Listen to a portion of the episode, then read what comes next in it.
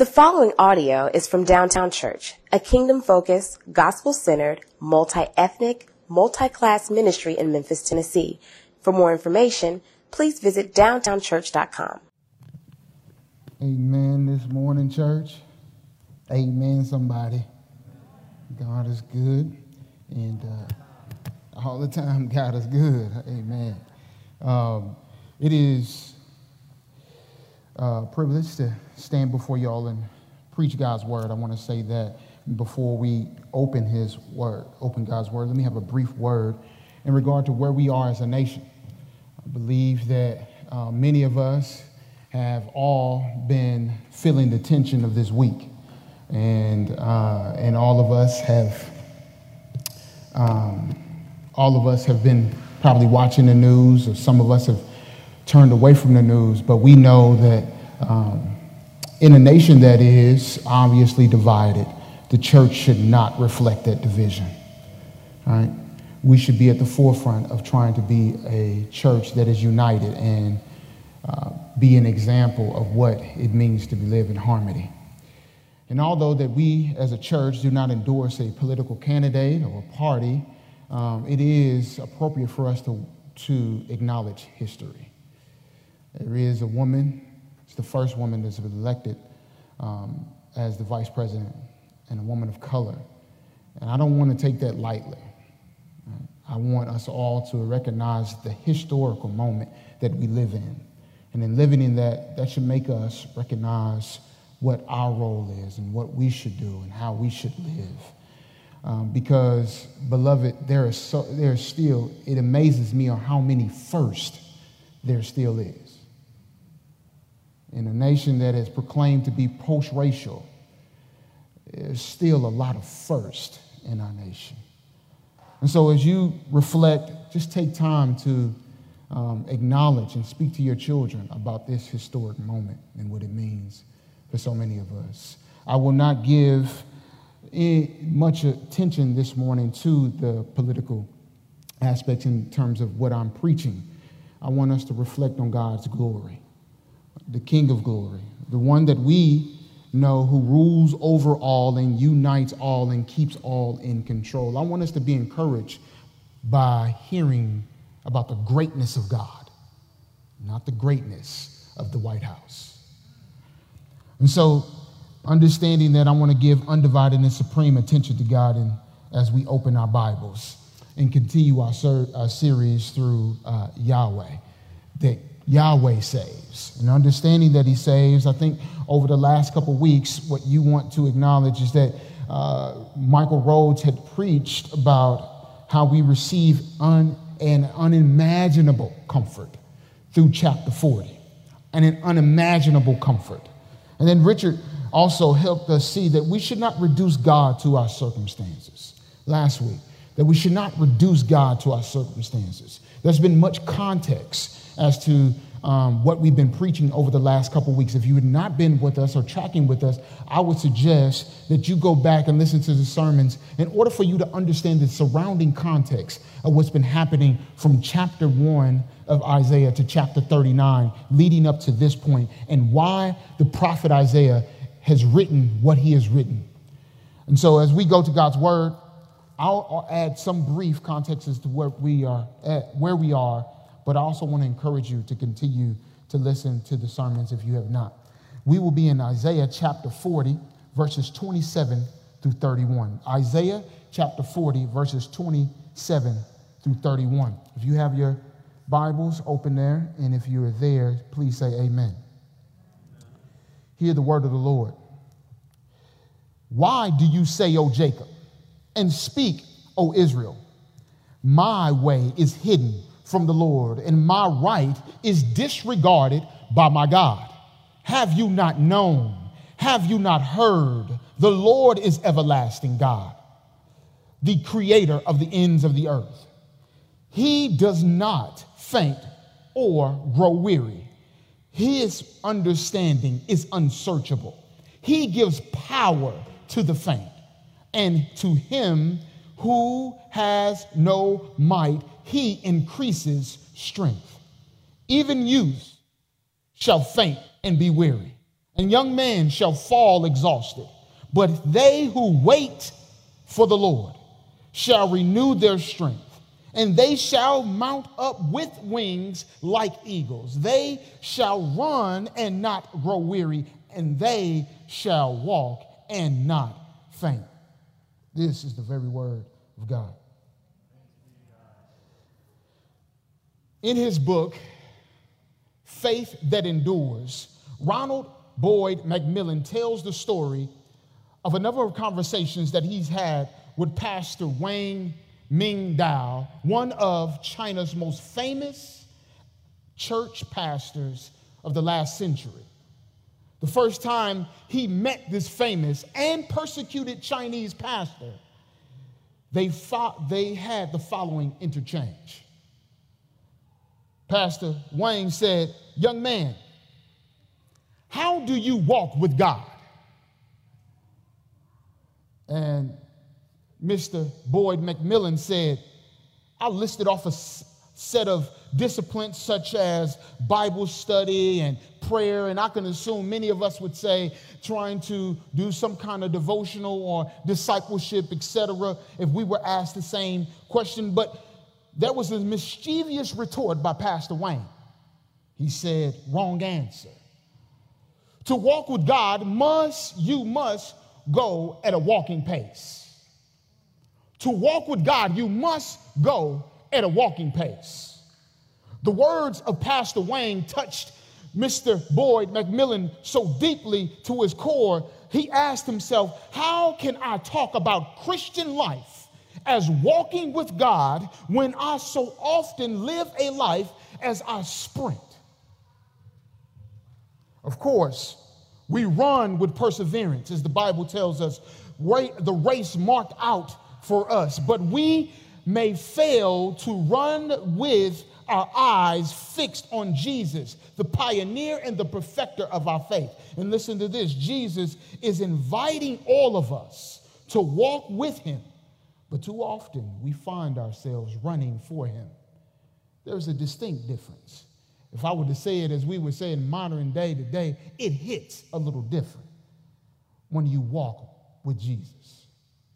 And the way that it hits different is an analogy that he goes on in his next interaction with Pastor Wayne, who has been in prison for 20 some odd years, who for proclaiming Jesus in China. He said the cell became, his prison cell became the place of unchosen and unhurried time for Pastor Wayne. There was nothing to do but be in the presence of God which he discovered was actually everything. And Mr. Boyd MacMillan summarized what he, what he had learned from Pastor Wayne. He said, one of the keys to the faith of suffering of the suffering church is this that God does things slowly. Look at the person next to you and say, God does things slowly. Don't take your mask off. And he and he works with our hearts. We are too quick and we have so much to do and so much, in fact, that we never really commune with God as He intends when He created Eden, the perfect fellowship in the garden. For Pastor Wayne, persecution or the cell was in which he found himself was the place where he returned to a walking pace, slowing down stilling himself enough to commune properly with God. Beloved, I don't know if you've caught it so far, but I, I think that we don't know how to walk at a walking pace. I, I don't think that we know how to slow down and walk with God. All too often, we remind, I think we remind myself of of my six year old son wanting to walk ahead and pulling my hand instead of knowing that we will get to the destination as long as you just walk with your father.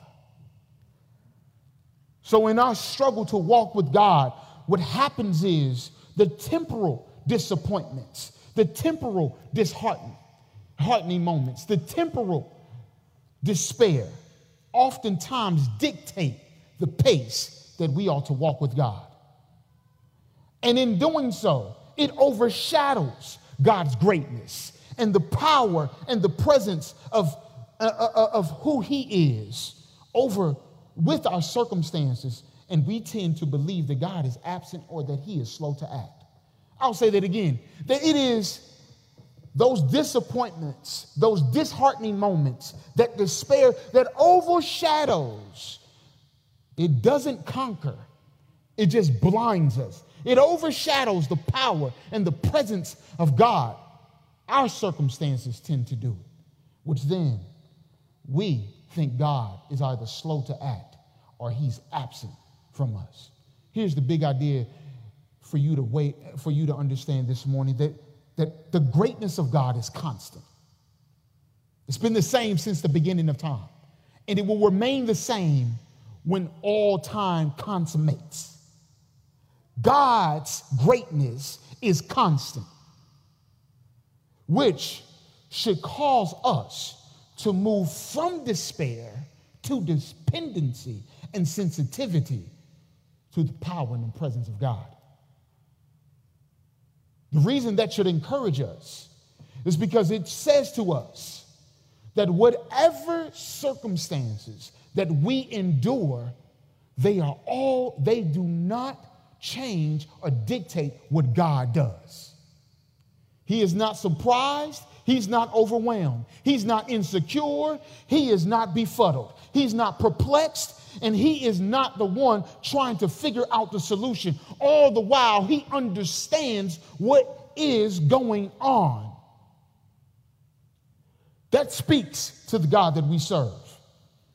And in saying it, I'll, I'll say it this way that when you are trying to move and understand that God does not change and He is absolutely constant, then our despair, the, the, the, things of death and disease and persecution, financial distress and poverty, mental health, marital struggles, kids acting crazy, never feeling good enough, sexuality issues, addiction issues. I want you to fill in the blank of whatever that despair may be, whatever that not feeling good enough may be, whatever you may be feeling in that situation, and understand that that must not, that, that, that despair must lead you must lead all of us to depend and be sensitive to the power and the presence of God. Why? It is because God is not a life raft in the situations that we're drowning in oftentimes. God is the one that is the controller of the waves, the water, and the entire ocean. He's created it, and therefore, He is the one that can be not a life raft, but your rescuer. He is the one that can pull you out of the quicksand. He is the one that can hold you up. He is the one that can do the miraculous things that cause individuals to walk on water. He is the God of all, and that is the God that we worship.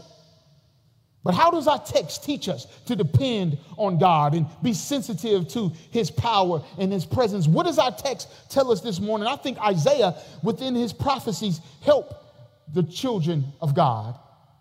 Because being in captivity understanding that he has proph- prophesied about what has happened. You can read about that in the end of, of chapter 39. That the Babylonian people will take Israel into captivity. And in taking them into captivity, all they can know is all they understand is that Isaiah has been preaching judgment, but the, also Isaiah has too been preaching, has prophesying a hope. And because Isaiah prophesies, he does, he does assume that his readers and or hearers knew that the Babylonians would be conquered by the Persian Empire. Because you have to remember, by this time, Isaiah is not physically there preaching and proclaiming these prophecies. The miraculous thing here is that Isaiah has passed away, and yet one view is Isaiah's disciples or people that have followed him are the ones that are reading the scrolls and, see, and proclaiming what Isaiah seen, what God gave Isaiah to see years, decades ahead of time. I, I think the Jewish people who suffered in or were held under captivity were able to maintain their civic and, institution institutions, and cultural practices. There was not much change, but we also have to acknowledge being in captivity, they too adopted cultural norms. That's important as we continue to talk about this because they were influenced by Babylonian idolatry. We heard about that last week. And then even married cross culturally and much more. In fact, scholars would say that the Jews had took had taken names of Babylonian, the last names of Babylonian gods, and the sons of Babylonians would take the last name of the Yahwistic God or Yahweh, the Lord's name. Thus, it's important to know that there is a real sense in which their captivity caused them to doubt God, not depend on God, to feel despondent, not depend on God to feel as if in their solace and silence that God that they could not be sensitive to the power and the presence of God. See, the way that this helps us is God, this prophecy throughout the entire chapter has said that you ought to relearn the truth that you possess and experience God in every facet of life. Those are the two points. Learn, relearn the truth that you possess and experience God in every facet of life. How do we relearn the truth you possess? How can you do this? You know how you can do this is understand the God that you serve, know Him, knowledge of God. Some of us can go as intellectually as we'd like to with epistemology. Some of us can keep it as basic as we'd like to the simple fact of knowing the absolute truth of God. And I want to keep it neutral in saying that what we see in verse 27 helps us to know that the children of God struggled. He called, he says, Why, O Jacob? Why you uh, why speak, O Israel? Oftentimes I, would like to think that Jacob would remind them that they had a father who is the father of Israel that was faithful to God. And then Israel naming who they are. Sometimes when somebody calls, a parent calls their child's name, they say the full, they may say their name or they may say that full name or that last name in order for them to know who you are. And this is what he says Oh, Jacob, oh, Israel, stop complaining. Why are you complaining?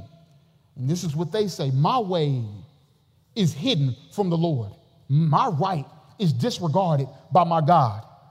I like the fact that they said it's my God, but these accusations toward God are theological and second experimental.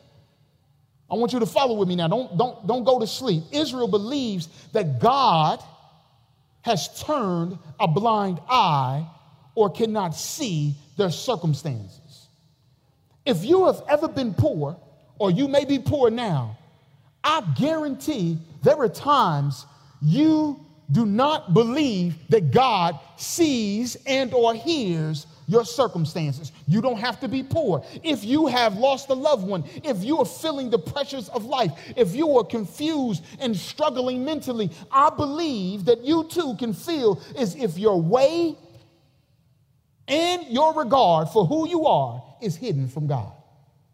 That he's disregarding you, that he is not hearing you, that he is slow to act to where you are. And Israel believes that he has ignored them and dismissed their case for justice. Many of us can relate to that. I don't care what phase of life you are. If you come from a low income area or if you live in a high income lifestyle, it does not matter. The fact of the matter is, is that you have at one point in time in your life accused God of not being there.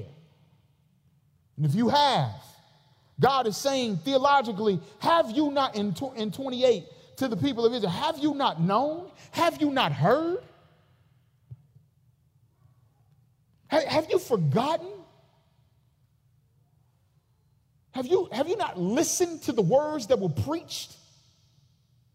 See, this relearning, this idea of relearning is some of us will look at these rhetorical devices or rhetorical questions and say to ourselves, why is he asking them that? It is because in captivity, they could have forgotten who the God that they serve. They could have adopted idols. They could have adopted realities and forgot who they, the God that they serve. I believe we do that. Some of us, depending on where you come from, can be can fall into conspiracies and can fall into so many different things that you begin to merge those things in with the Bible.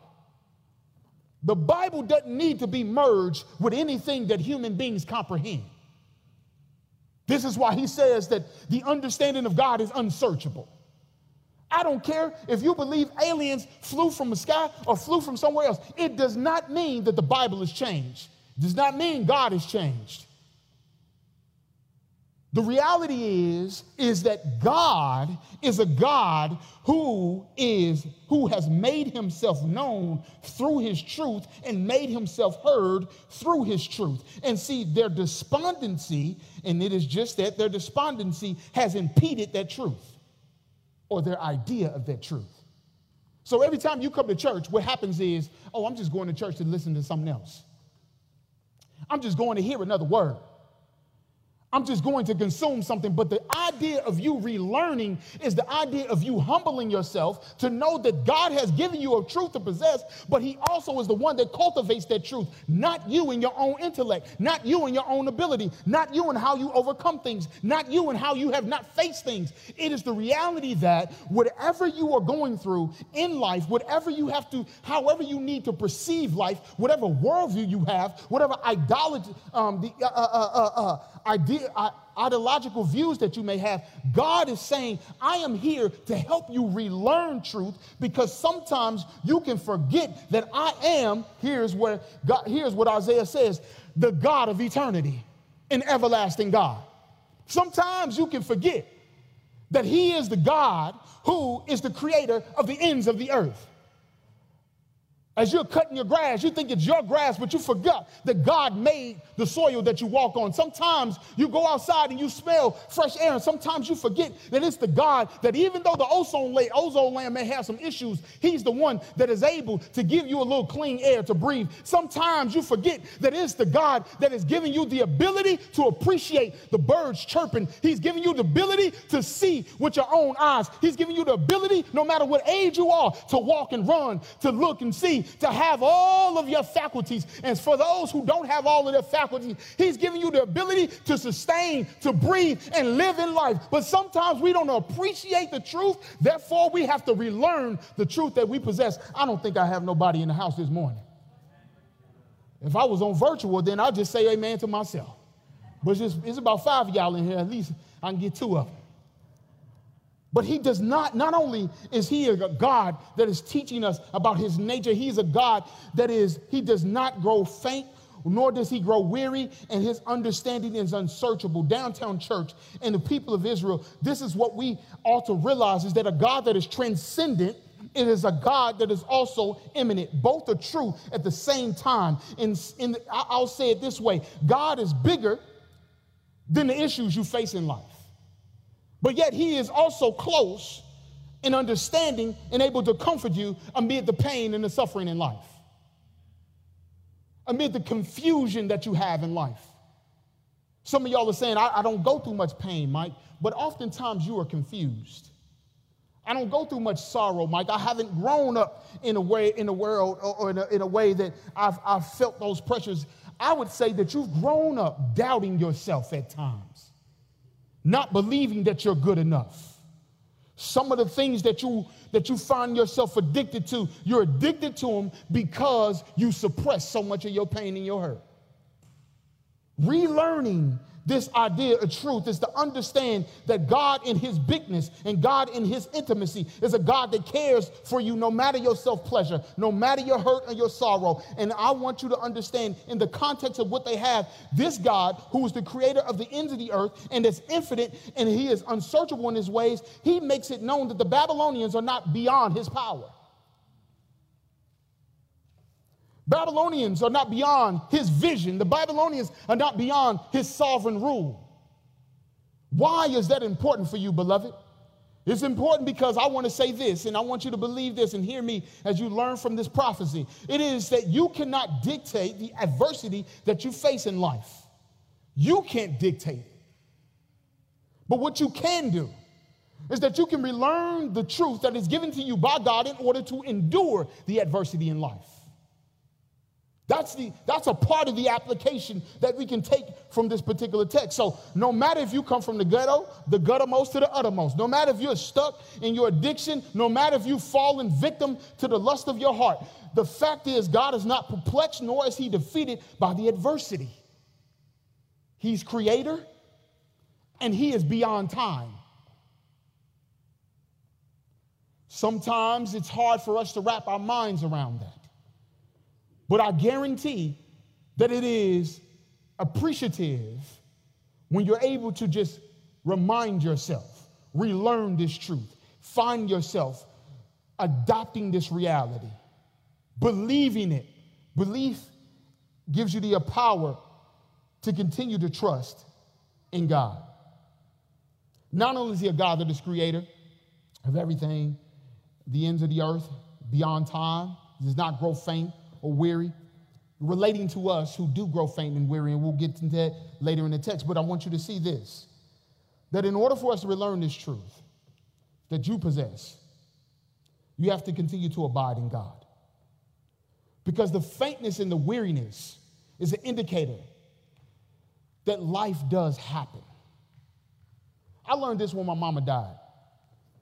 I began, I, I, I began to, she was laying in the hospital bed and the chaplain pulls us out of the room, what I did was I pulled my Bible out of my backpack and I began to survey the works of God.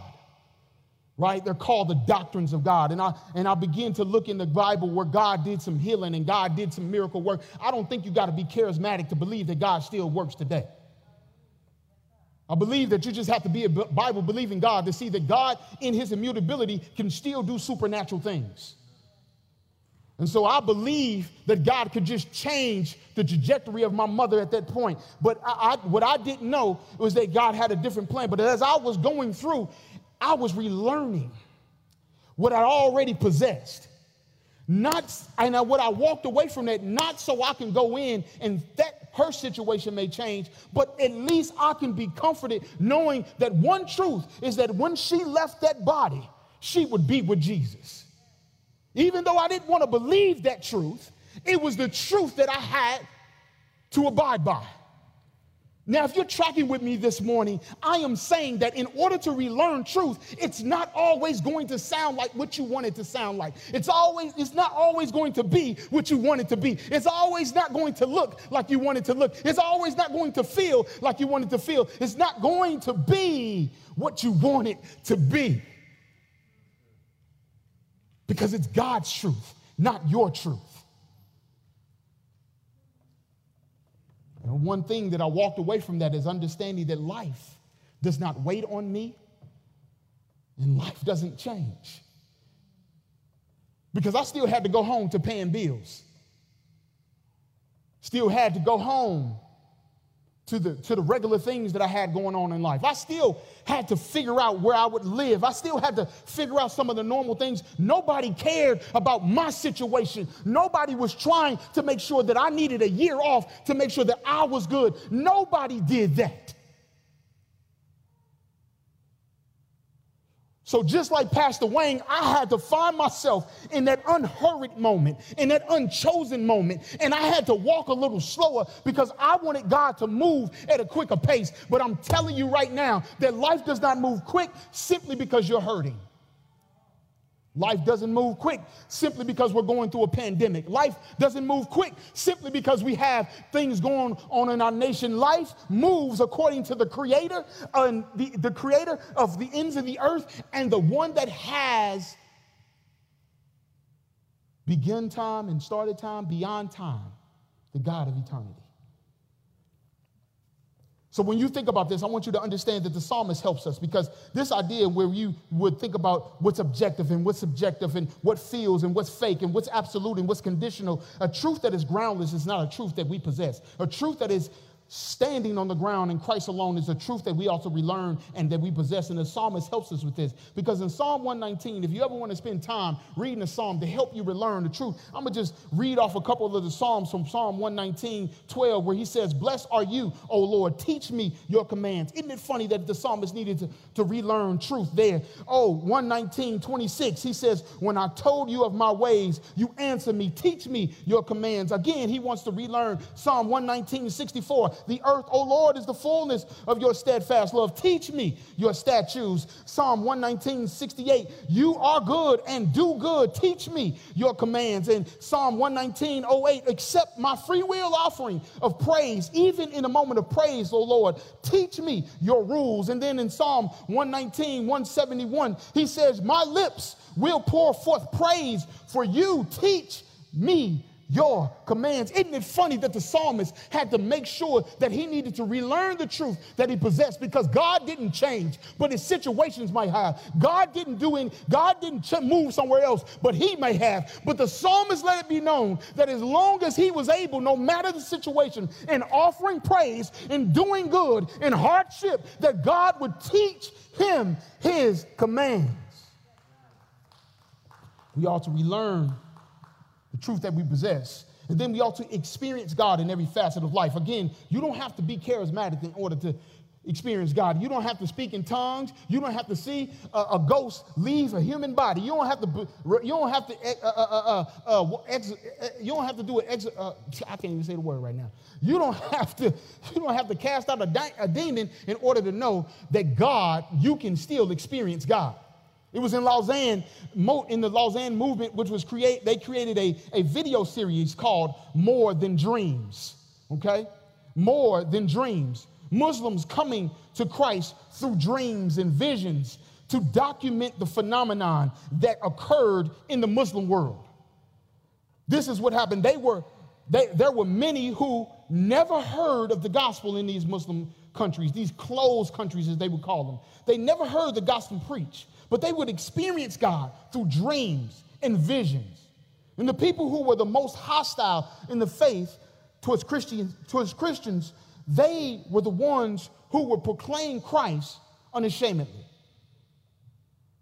I believe our spiritual lives can oftentimes become a museum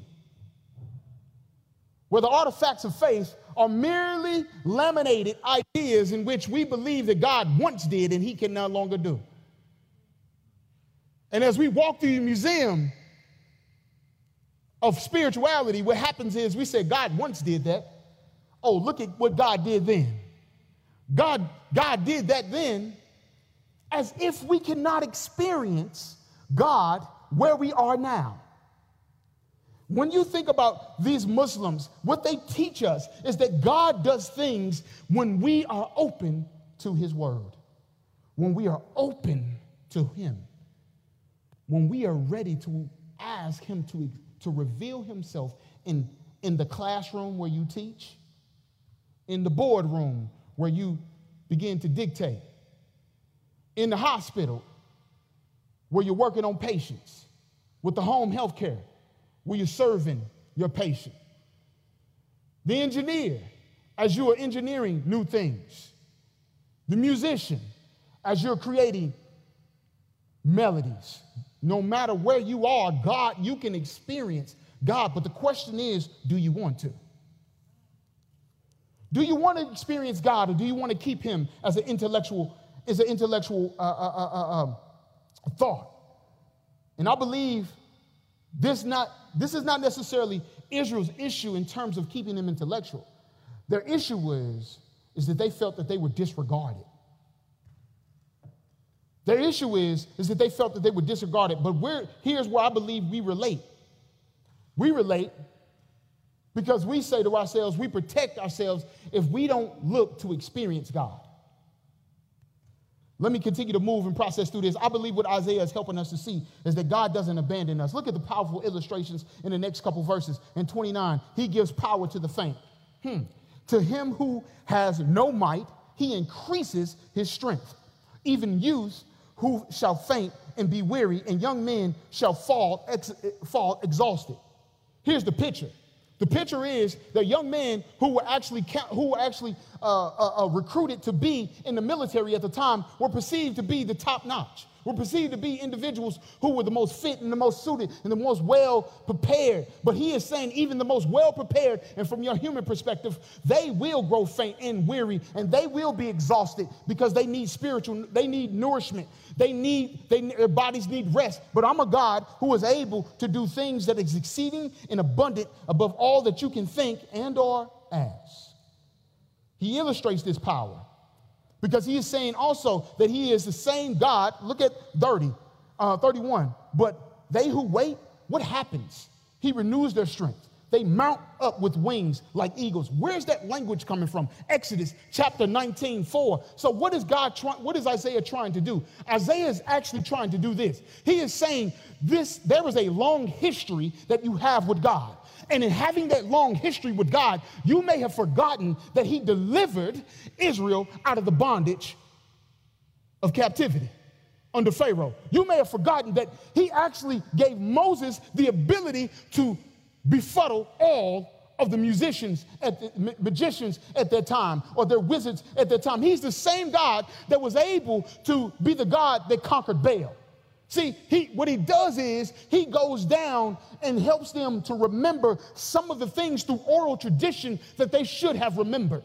And when you forget what God has done, what happens is you forget that you've ever experienced Him, that your ancestors ever experienced Him, that you don't understand what happened. So for me, what happens is when I watch the Harriet Tubman movie and I see a woman who could never read was called the Black Moses, but God had given her visions to get all the way to Philadelphia from the South, it said to me that God can still move even on a plantation. When people in themselves who said that God couldn't do something in your life or change change you where you are, transform your heart. You have to go down the long history and look at yourself and when you were a sinner and you did not want to believe in God to where you are now. Young people, you may say, I never knew a day without knowing Jesus, but I want to tell you one day you didn't obey your parents, you didn't listen to them well, you ain't got it all together, and you get some spanking sometimes. And when you recognize that you were, you were one place and that God is taking you somewhere, you can experience Him out of infancy, you can experience Him to the tomb. God is a God who wants to be relational to his people. And the point that I want to emphasize out of this text, because I can take all day doing this, is the fact that we must wait. It was H.B. Charles in his book that he had on prayer. What happens in prayer? HB tells the story of a woman who went down to the neighborhood produce. And she went down to the neighborhood produce. Everybody was in line being serviced perfectly fine. And she waited patiently as she got to the line. Her person came up to her and she said, and she asked, What do you want? I want some grapes. And she asked, she said, just wait one minute and go back and get the grapes. Time had passed and people had been served and people had went on ahead. And see, I know some of us are saying, I can't barely wait in traffic. I can't wait. I get tired when the McDonald's people tell me, hold on, wait just a minute. I can't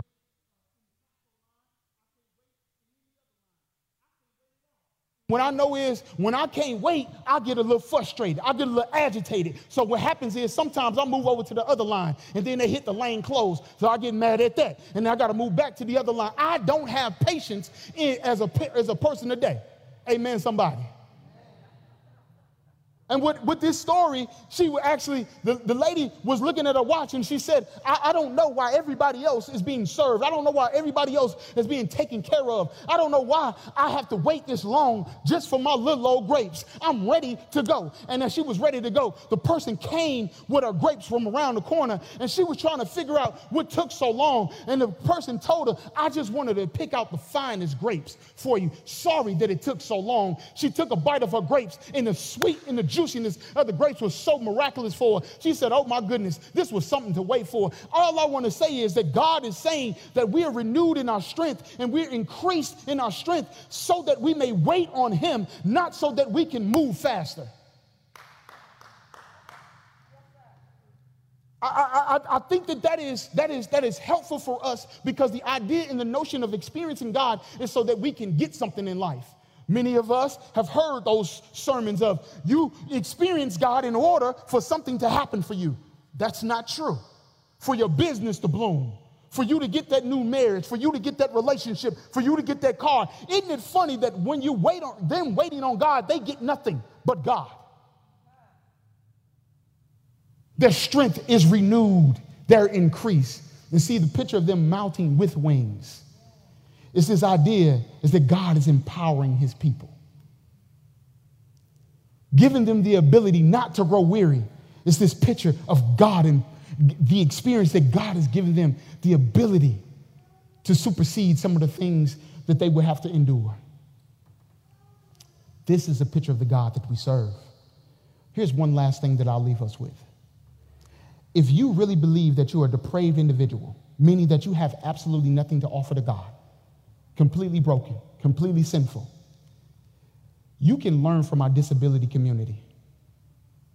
There was one brother named Patrick Henry. He says, I, I don't see my, my disability as a disability, I see it as abilities. He couldn't see when he was born, couldn't hear like he needed to. But he was able to exercise and have extraordinary gifts in other aspects in life that allowed him to flourish, not because of what he lacked, because of what he capitalized on. You're not a perfect individual. Your dependency and sensitivity to the power of God, power and presence of God, is hinged upon God being constant and great, not how great you will be. Every sermon you hear about you being great, I want you to go ahead and read and go through that sermon because it's not about you being great. Every sermon that you hear about you being something, it's not about you being something. I believe that the Bible says that the chief end of man is to glorify God and enjoy Him forever, not glorify Mike Davis and enjoy my abilities, not glorify Richard Reeves, not glorify Sir Gregory, not glorify Alex, not glorify Danielle Shelley, not glorify Jackie, but to glorify God and to enjoy Him forever. Beloved, I just want to pray, God, help us to enjoy you, Lord. Help us to see that we are a people who need you and the more that we're dependent upon you, and the more that we're sensitive to, your, to where you are, we can wait and we can trust. We can be patient, and Lord, we can be fervent in prayer. That it is not merely about how many Bible studies that we do, how much discipline that we got. I pray that some of us reorient our hearts and our minds in order for us to walk at a slower pace. And as you slow us down, Lord, I pray that we are able to appreciate you, love you, and care about you and you alone. For it is in Jesus' mighty name that we pray. All God's people said together. Amen. Let us continue to experience God through our offering. Let us worship with Him. You can text Downtown Church, all lowercase, 72356. Uh, the slide should come up on there, um, right on the screen, 73256. Amen.